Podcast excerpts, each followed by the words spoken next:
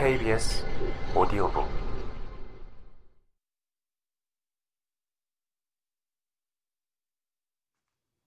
고맙습니다. 그 문제는 됐어요. 그는 일어서서 주머니에 돋보기를 넣으며 말했다. 아니, 여기 흥미로운 게 있군. 그의 눈길을 끈 것은 침대 모서리에 걸려 있는 작은 채찍이었다. 그런데 이 채찍은 둥글게 말아서 고리를 지어 놓았다. 왓슨, 이게 뭐 같아? 평범한 채찍이잖아. 하지만 왜 둥글게 묶어 놓았는지 모르겠군. 평범한 채찍이 아니야. 하, 이런, 정말 참 사악한 세상이야. 영리한 인간이 범죄를 저지르는데 머리를 굴리는 것보다 몹쓸 짓도 없지. 스토너 양, 이제 충분히 본 것 같습니다. 그럼 잔디밭으로 좀 나가볼까요?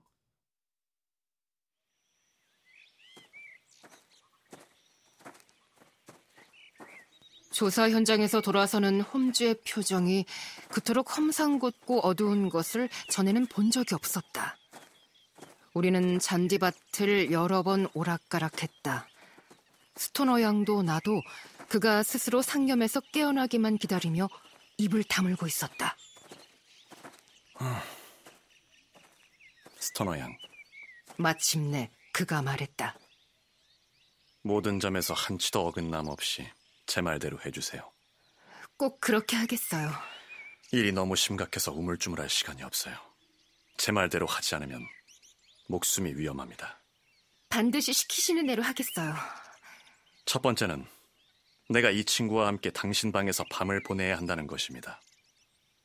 스토너 양과 나는 놀라서 그를 빤히 바라보았다. 그래요. 반드시 그렇게 해야 합니다. 자세히 얘기해드리죠. 저기 있는 게 마을 객점이죠. 네, 저건 크라운인이에요. 좋아요. 거기서 당신의 방 창문이 보이겠죠. 네, 계부가 돌아오거든 머리가 아프다는 핑계를 대고 방에서 나오지 마세요. 그런 다음 밤에 계부가 침실로 들어가는 소리가 들리면 덧문을 열고 창문 고리도 빼놓고 우리에게 보내는 신호로 등불을 창문에 놓아두세요. 그런 다음 필요한 물건을 모두 챙겨서 전에 쓰던 방으로 돌아가세요. 수리를 한다고는 하지만 하룻밤 정도는 거기서 지낼 수 있겠죠. 아, 예, 그거야 어렵지 않아요. 나머지는 우리에게 맡기면 됩니다. 어떻게 하실 건데요? 우리가 대신 방에서 밤을 보내면서 이상한 소리의 원인을 조사할 겁니다. 홈즈 씨, 이미 뭔가 결론을 내리신 건가요?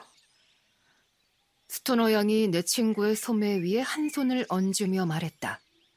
그렇다고 할 수 있죠. 그러면 줄리아가 어떻게 죽었는지 제발 얘기 좀 해주세요. 확실한 증거를 먼저 확보한 다음에 말씀드리겠습니다. 제 생각이 옳은지, 그러니까 줄리아가 정말 갑자기 놀라서 죽은 것인지는 얘기해 줄 수 있잖아요. 사인은 그게 아니라고 봅니다. 좀 더 명백한 원인이 있다는 게 제 생각입니다. 자, 그럼 스터너 양. 우린 이제 떠나야 합니다. 로일럿 박사가 돌아와서 우리를 보면 일을 그르칠 테니까요.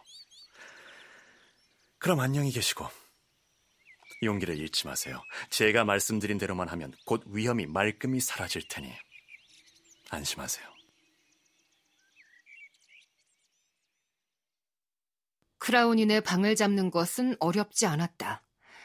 거실과 침실이 있는 객실은 2층에 있어서 창문으로 스토크모론 장원의 대문과 사람이 살고 있는 부속 건물이 내다 보였다.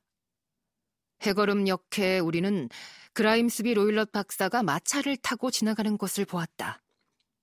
마차를 모는 소년의 작은 체구 곁에 있는 그의 거구가 우람해 보였다. 소년이 육중한 철문을 여느라고 한참 끙끙거리자 박사가 호통을 치는 소리가 들리고 주먹을 흔드는 모습이 보였다.